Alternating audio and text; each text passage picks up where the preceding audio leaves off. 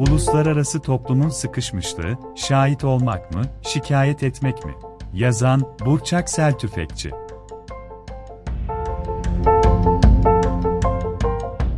Ukrayna'dan, savaşın başladığı 24 Şubat'tan beri sayısı 2 milyona ulaşan insanın başka ülkelere doğru yola koyulduğu konuşuluyor.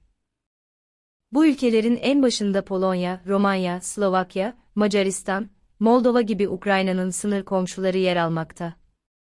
Özellikle Polonya sınırına 1 milyon insanın akın ettiğine tanıklık etmekteyiz. Polonya'nın, doğudan müreffeh batı ülkelerine uzanan yolculuktaki en önemli duraklardan biri olması, gördüğü rağbeti anlaşılır kılmakta. Bir bakıma Polonya, Doğu Avrupa'nın en batısında bir ülke olarak, 89'da yıkılan Berlin Duvarı'nın, Sovyet Rusya karşısındaki dünyaya en stratejik armağanı olmasını da deneyimliyor da diyebiliriz. Polonya'nın vaziyetine ilişkin görüşümüze böylece küçük bir dokunuş yaptıktan sonra, esasında onun da kıyaslamalı olarak yoksunluğunun müsebbibi olan ve arasındalık denen şeyi kendilerinden tevellüt belleyen toplumun sıkışmışlığına ve bu sıkışıklığın sebep olduğu şeylerden olmamız gereken huzursuzluğumuza geçebiliriz. Ve diyebiliriz ki, uluslararası toplumun Ukraynalı mülteciler karşısındaki duyarlılığı mülteciler konusundaki sıkışmışlığın bir kanıtıdır pek ağlasından. Söz konusu hareketliliğin, iki ülke her şeyiyle kayıp verirken, bu yoğunlukta vurgulanması bile bize, uluslararası toplumun 21. yüzyılda mültecilik meselesinin evrensel zeminine sımsıkı sahip çıkmadan aşabilmesinin mümkün olamayacağına bir kanıt niteliğinde çünkü. Ya da dünyanın başka ülkelerindeki ister içeride ister dışarıda devam eden savaşlarda, kökeni Avrupa olmayan insanların, akın akın bir yerlere, bilhassa bugün hareketliliğin olduğu yöne doğru sığınmaya çalışıldığı hasıraltı edilmeye çalışılırken, dünya bu kez kapana fena kısılmış gibi. Deyim yerindeyse aslında tam da bu sefer, mültecilik meselesi, egemenlerin onları can damarından vuran bir yerden yani kendi, öz taraflarından zuhur ettiği için, kısıldıkları kapanda maskelerini de çekiştirmekte dünyanın huzurunda.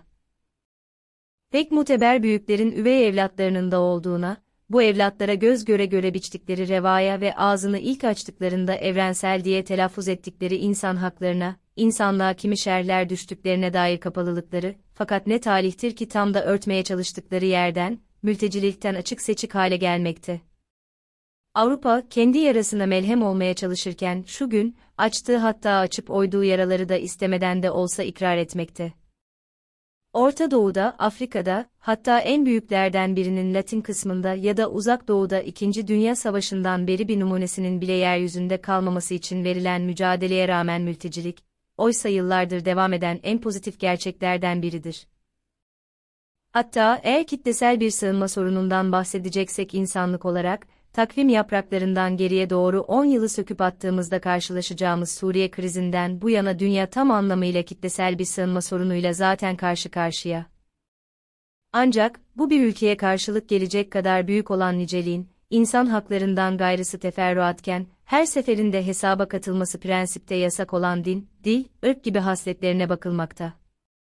Kısacası buna göre, Avrupalı değilsek ya da daha geniş ölçekten baz aldığımızda batılı, insan hakları evrensel bildirgesi gibi bütün bir uluslararası hukukun birincil referans metninin en güçlü ilkelerinden biri olan sığınma hakkı, yurdunu terk etmek zorunda kalan hiç kimsenin hakkı olamaz. 2 milyon, çoğuları için dudak uçuklatacak bir büyüklük. Buna zaten şüphe yok. Örneğin Avrupa Birliği Yüksek Temsilcisi, Josep Borrelli, bir mülteci krizinin olduğuna ilişkin sıcağı sıcağına açıklama yaptırtacak bir çarpıcılıkta anlaşılan. Oysa milyonlarca Suriyeli bizim sınırlarımıza dayandığında, mass influx denen olguyu literatüre yeniden sokarcasına hem de, Batı ortaladığı birkaç yer dışında sessizliğe bürünmüştü.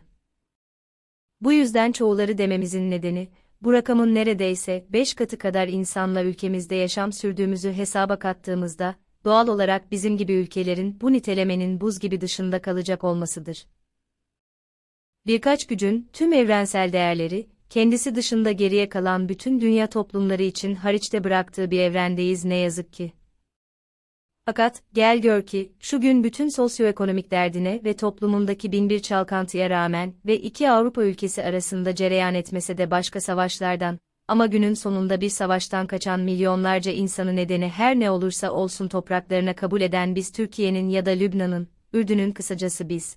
Niceliksel olarak ezici çoğunluk olsak da dünyanın öte geçesinin, ama ederi tabiri caizse, beş etmeyenlerin dışında kaldığı ve her nasılsa dünyanın bir şekilde her şeyini belirleyen birkaçının oluşturduğu çoğunluğun aklı şaşıp kalmakta Ukraynalı mültecilerin kitlesel kaçışlarına.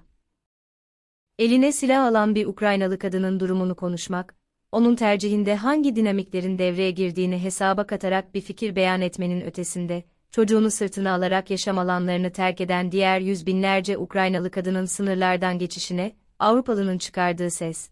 Bu sesin içlerine kaçtığı her durumun aslında bir sebebi olarak da çatlayan bir sestir, yerini bulmayacak olan.